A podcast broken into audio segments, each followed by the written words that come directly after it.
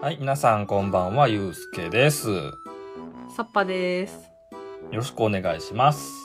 よろしくお願いします。えっと、今回から新しくね、えっ、と、お化けの九太郎のお話をはいしていくということになりました。はい。はい。で、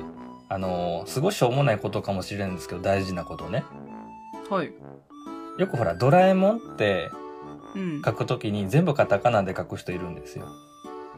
あー、はいはいはいはいはい。じゃなくて、ドラはカタカナで、エモンはひらがなみたいな、うんあ。るじゃないですか。ありますね。ね。些細やけど大事なことなんですけどね。うん。で、お化けの九太郎は、はい。どこがカタカナでどこがひらがなでとかって、え、カタカナあるんですかあるよ、あるおよ。化けかなじゃあ。そうそうそう。お化けがカタカナ、うん。えーのがひらがなで、で、九はアルファベットの九ね。うん。で、太郎は、太いに、あれ、ろうの説明ができない。ほがらかじゃない方。 ああ。よくある太郎みたいなよ。く、よくある太郎の方ね。そうそうそうそうそうね。はいはいはい、はい。お化。けの九太郎。ね。書き方がありますんでね。そこを、あの、お伝えしようというよくわからないオープニングトークをして、本編の方に入っていこうかなと思いますので、はい。よよろしくお願いします。ろしくお願いします。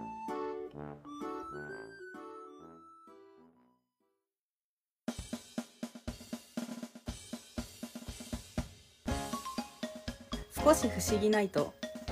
この番組では藤子 F 不二雄先生の少し不思議な物語について楽しくおしゃべりします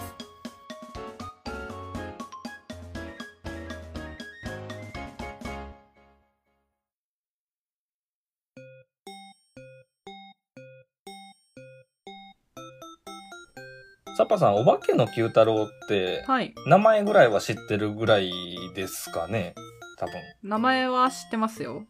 キューちゃんの姿とかは、バーって出てきます、頭の中に。なんか、たらこ唇みたいなあ、そうそうそうそう そう感じの、で、頭に3本毛が生 えとる。はいそう。そうそうそうそう。で、なんかペンギンみたいなね、姿してるね。はいはいはいはいは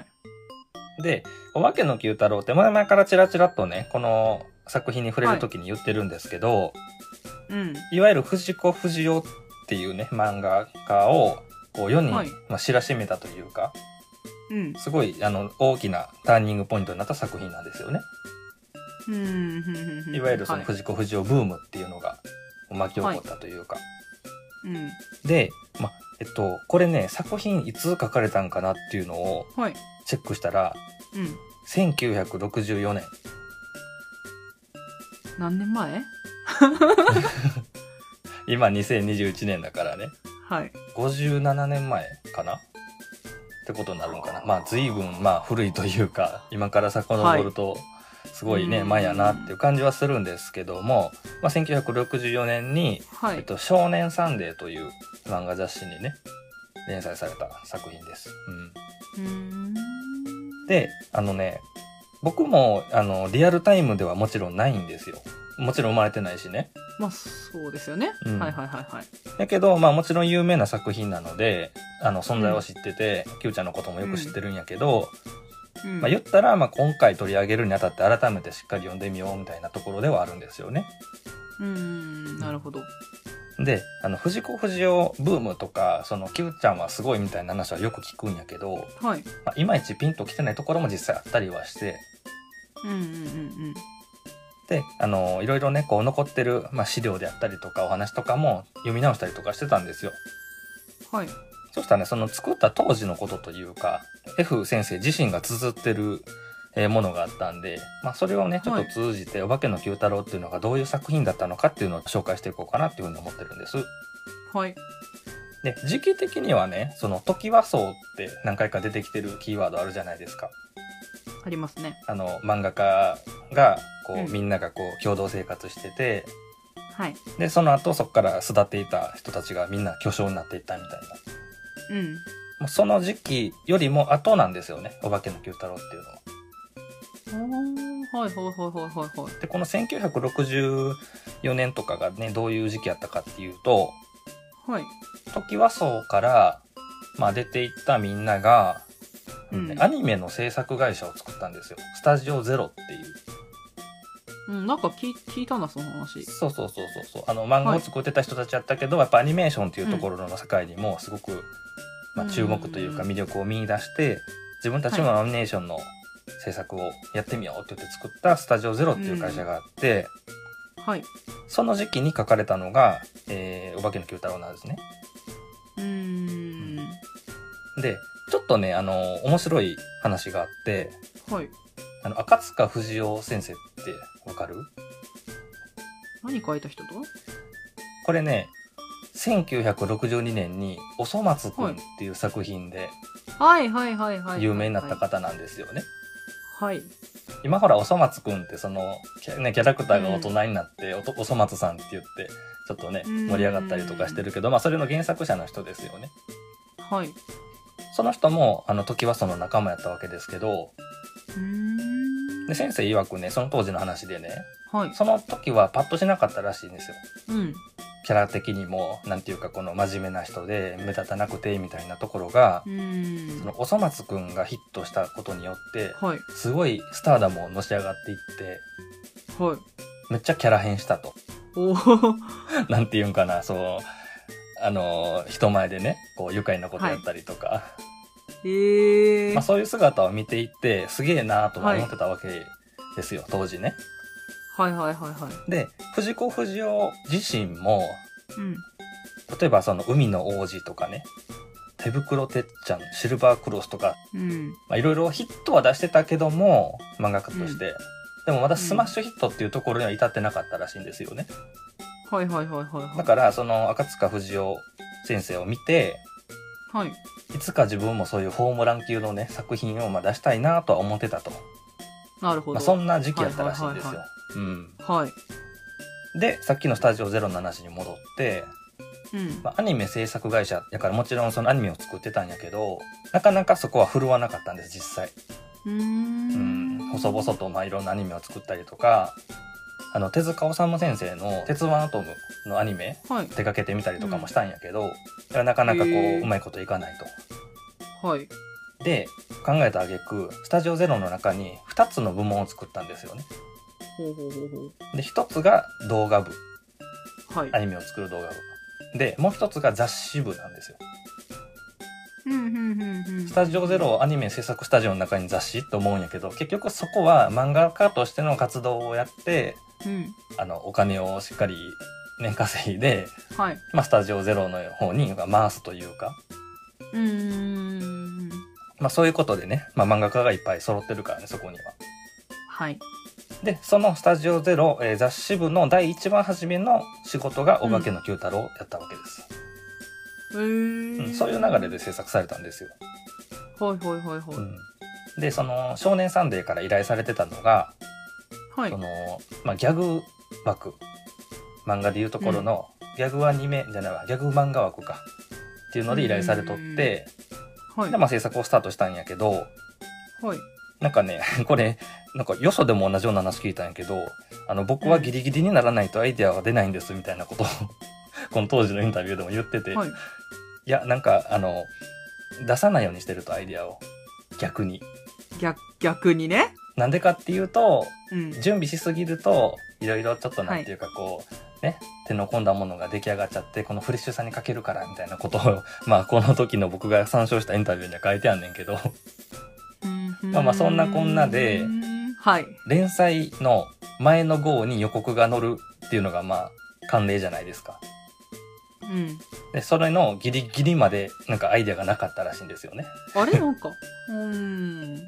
で F 先生ね藤本さんがお化けが大好きだったから、じゃあお化けをモチーフにした漫画にしようっていう風になって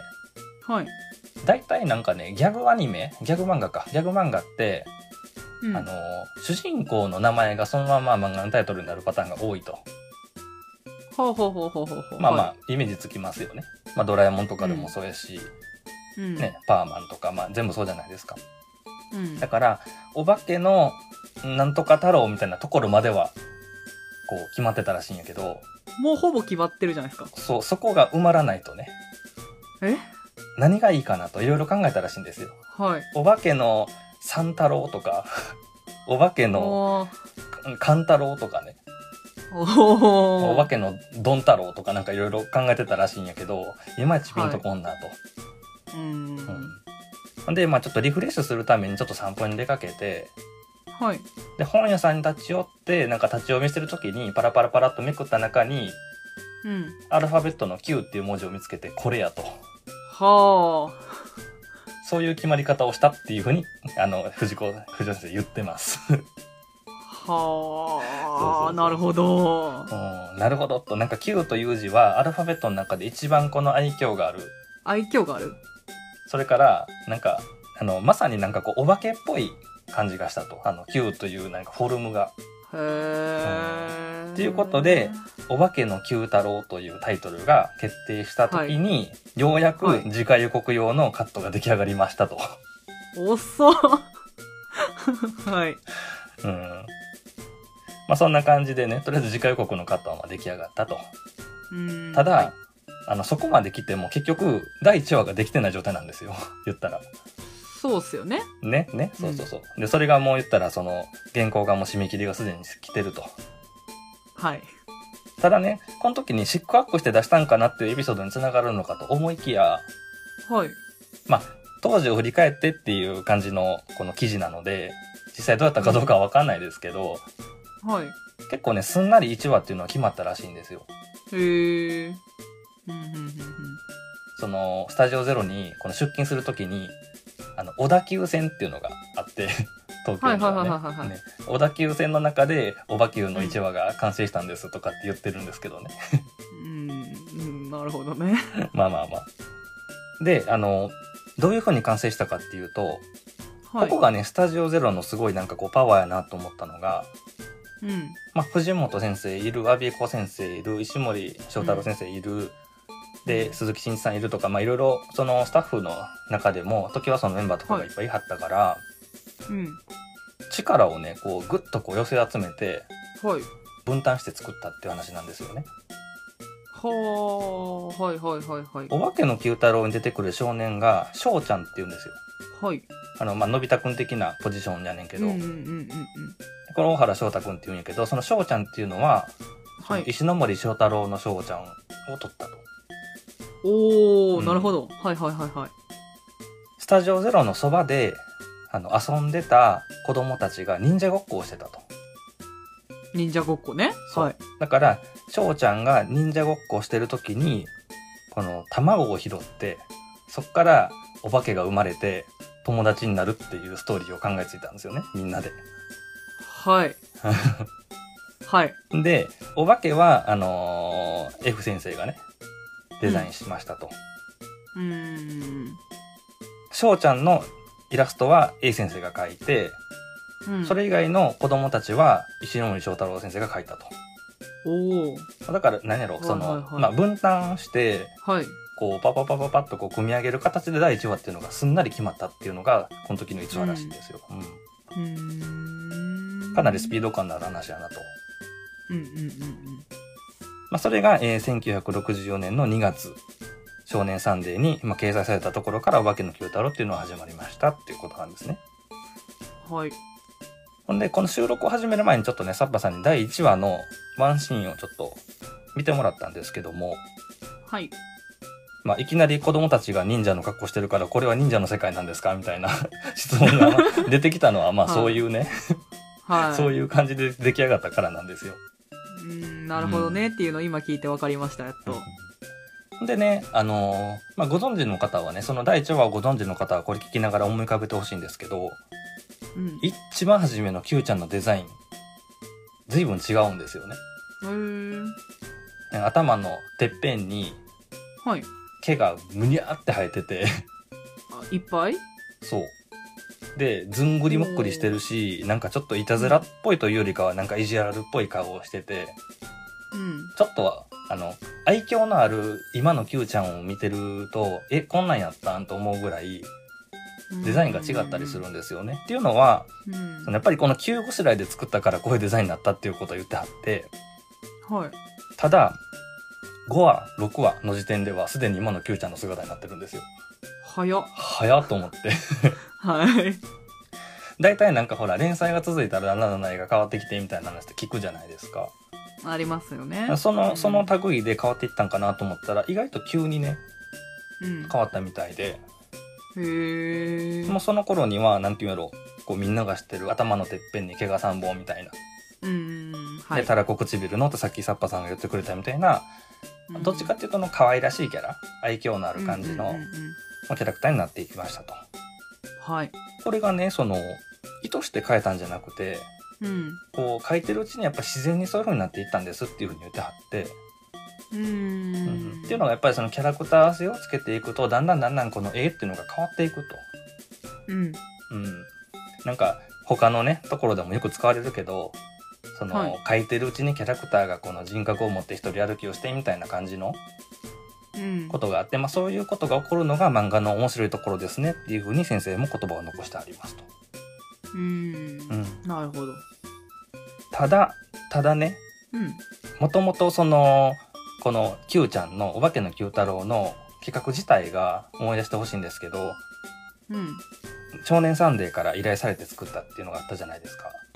はい。でその当時の「少年サンデー」のすっごい人気作がやっぱりもともとあってはいはいはいはいはいはい。それが赤塚不二夫先生の「おそ松くん」だったんですよねバトルじゃないですか、こんなバのトル。ですよ うんでね。案の定ね、あのー全然振るわなかったんです、初めはええー、そうなんですね。もともとはね7回の連載の依頼やったらしくて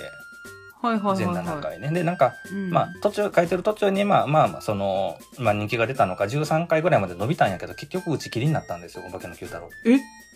うん。なんか今から考えると信じられない話やけど。はい。で、先生とか、その、スタジオゼロのメンバー自身も、はい。実はあんまり Q ちゃんには力を入れてなかったっていうふうに言ってるんですよ。っていうのはもうやっぱり、その、雑誌部で小金稼いで、はい。あの、動画部の方にこの、回したいみたいなところもあったうしーん、なるほどなるスタジオゼロっていう会社をやってるけど、それぞれがそれぞれの漫画家としての活動を普通にやってるんですよ。ほど。はい。だから石森章太郎とか、あの、藤子不二雄とか、うん。それぞれの漫画家としての活動をしながら、まあ、空いた時間に会社に出社してきて、うんアニメの制作もやってみたいなところやったから言ったらなんていうか、そのお化けってピンチヒッター的な感じ、まあ、その時に依頼されたから書いてみたいなうんところがあってだからさっきの急ごしらえというかさなかなかこの後手後手に回ってしまってみたいなところもあったと。はいはいはいはい。なので、まあ、さっきも言ったように、まあ、その大人気のすでに連載されてた、まあ、漫画の、まあ、う勢いにはまあ勝てずにというか、ん。まあ、あの。の連載わずかで実は一回打ち切りになってますへえ。うんただこの後にすごいドラマが起こってはい。連載が終了して1ヶ月ほど経った時にうん。 「少年サンデー」の当時の編集長がね書き込んできたらしいんですよ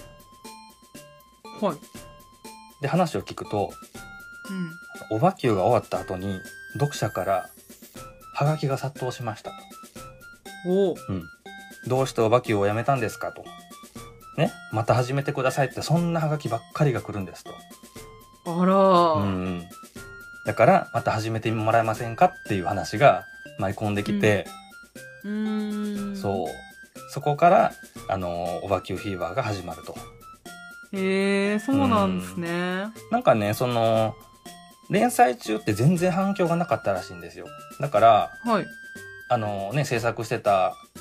まあ、この番組はねその F 先生の話を中心に話してますけども言ったら、うん。まあ、スタジオゼロのメンバーみんなですよね A 先生も入ってるはいしはいはい石はい森先生も入ってるし、そこのメンバーもそのまあピンチヒッター的にしか持ってなかったからそんなに重要視してなかったしうん。実際連載中にも全然反響がなかったからあそんなもんかみたいなふうに思ってたらしいんやけどうん。この時のことを振り返ってあの連載中は全く反響がなかったのに終わったらこんなに反響があるなんて初めてですよってそのうん。編集長にも言われたと。うんうんうんううんんということでその当たり前にこの読める状況になってると何とも思わへんけどはなんていうんかなそのこの手に入らなくなるとうわ読みたいってなったみたいなところがやっぱりその当時の、まあ、ヒットにつながったのかなみたいなことも話してますと。うーんうん、で面白いのがファンからの反響を受けて、まあ、連載再開っていうことになるんやけどはいその時にねうん広告というかその扉ページみたいなのあるじゃないですかそこにはい「みんなが出ろ出ろ言うからまた出たよ」っていうふうに書いてあるんやってあーめっちゃいいじゃないですかねえなんかいいよねうんまあお化けだからねまた出たよみたいな感じで言ってるっていうのがねう、うんんうんでこれが「お化けの九太郎」のまあ始まりというか、まあ、復活劇みたいなところだと。うんへうんえちらちらっとねその赤塚不二夫先生のおそ松くんが登場してると思うんやけどさっきからはいここねなんか当時もそのおそ松くんのことをだいぶ意識してたみたいで、うんおそ松くん多分読んだことないしアニメも見見てないよね多分サッパさんねないですどねんな話かは多分分かんないと思うんだけどムツゴだってことぐらいしかそうあのムツゴがこうドタバタするみたいな平たく言えばね、はいでなんていうかなその嫌味とかシェーってやる人が出てくるんですよ、知知らないよね知ってるえなんかこうひひげ生えてる人じゃないそうそうそう出っ歯でひげ生え てはいはいはいはいあはのいおフランス帰りのなんかこう嫌みったらしい人やねんけど、あそうなんだ、はいうんのその「シェー」とかいうのがあの流行語だったりとか、はいはいはいはいすごいいムーブメントをねおそ松くんムーブメントを巻き起こしとって、うんすごいテンションが高いとなるほどドタバタしてると。でムツゴっていう設定もぶっ飛んでるし確かにサバキャラクターもすごい鬼人変人が揃っててなんかこうマシンガンのようにこうギャグがと飛び交うみたいなねうーんに対しておばきゅうっていうのははいお化けっていう主人公こそちょっとあの異質の存在ではあるけどもはい登場する世界っていうのはどこにでもあるありふれたこの街並みなんですようーんなんか日常的な事件しか出てこないしはい身の回りの自分たちの身の回りのことのように感じるような錯覚すら覚えるうーんとでそんな身の回りの何もないような風景の中にこの何をやらかすかわからないような お化けが、うんまあ、紛れ込んでてでそこのちぐはぐなところで起きる、うんまあ、ハプニングっていうのが面白いっていうのが「お化けの九太郎」やと。うんうーんそれは作家性の違いというかどっちがどうって話じゃなくて僕と赤塚君っていうのは違うから、だから両立してやっていけたんじゃないかなみたいなことを言ってはるんですよね藤子先生。うんなるほど、うんまあずっとねテーマにしてる「少し不思議」っていうのはそういうことなんやなと。はい日常の中にちょっとした非日常が紛れ込んでちょっと面白い話が起こるみたいなね。うんこれが、えー漫画家藤子不二雄としての名前を知らしめた「お化けの九太郎」っていう作品の背景でしたっていうお話です今日はいは。はい、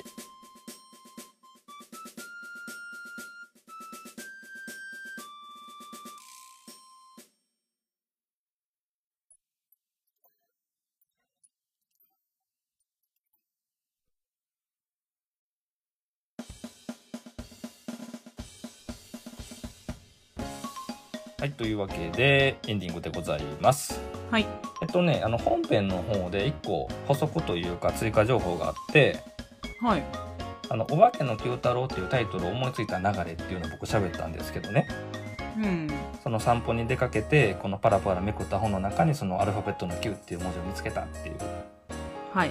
これねあの僕この藤子先生が書いた「2人で少年漫画ばかり書いてきた」っていう、まあ、本があってそれを今回参照しながらね喋ったんですがはいこれあの先生が自分で書かれたのでうん間違った情報は書いてないとは思うんですけどもうんあのいろんなそのその後残ってるインタビューによってはその「小田急」に乗っている時に「小田急」っていうタイトルを思いつきましたとかはいはいはいはあとはなんか中国の小説の「秋雨静電」っていうのがあってその「あー九っていうのがそのいうんアルファベットの「九やねんけどそこから取ったとか、、はいいろんななんか諸説あるみたいなんですよ。 うーんなんととなので今回はちょっと僕のね参照したそのこの書籍からエピソードを持ってきたんですけどもはい。まあ、他のね文献で「えこんな話じゃなかったっけ?」みたいなのもこういくつか出てきてるんでそこだけね、まあ、諸説あるっぽいですっていうのだけ補足しておきます。はい。というわけでですよはい。どうですかサッパーさんあのおばっきゅう全然ほぼ知らない状態からの今日みたいな話だったんです けど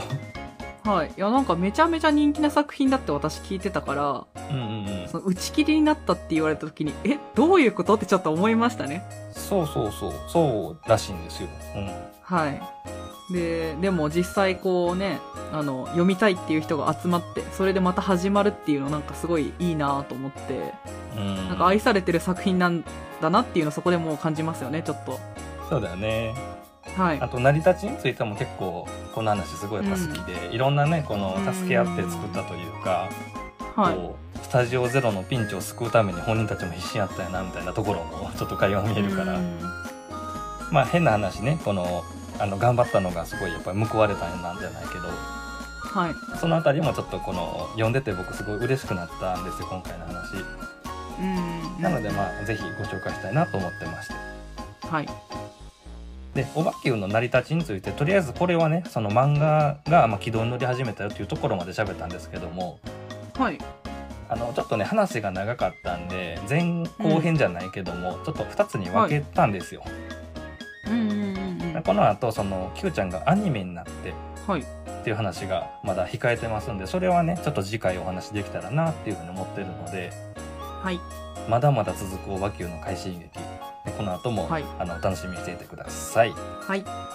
というわけで少し不思議ないと終わっていきたいと思います少し不思議ないとこの番組では皆様からの感想反応それから F 作品への愛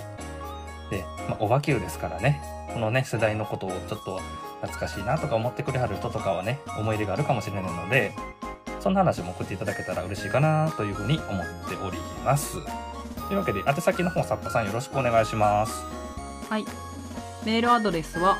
fushigi7110@gmail.com。ツイッターのアカウント名は少し不思議ないと。ハッシュタグはハッシュタグ不思議な。不思議はひらがな、なはカタカナで検索してみてください。はい、それからメールフォームの方もご用意しております。エピソードの概要欄もしくは、えっと、Twitter の「少し不思議ナイト」のアカウントのプロフィールのところにねテキストで固定してますのでそちらの方からえメッセージの方気軽に送れるようになっております。ご活用ください。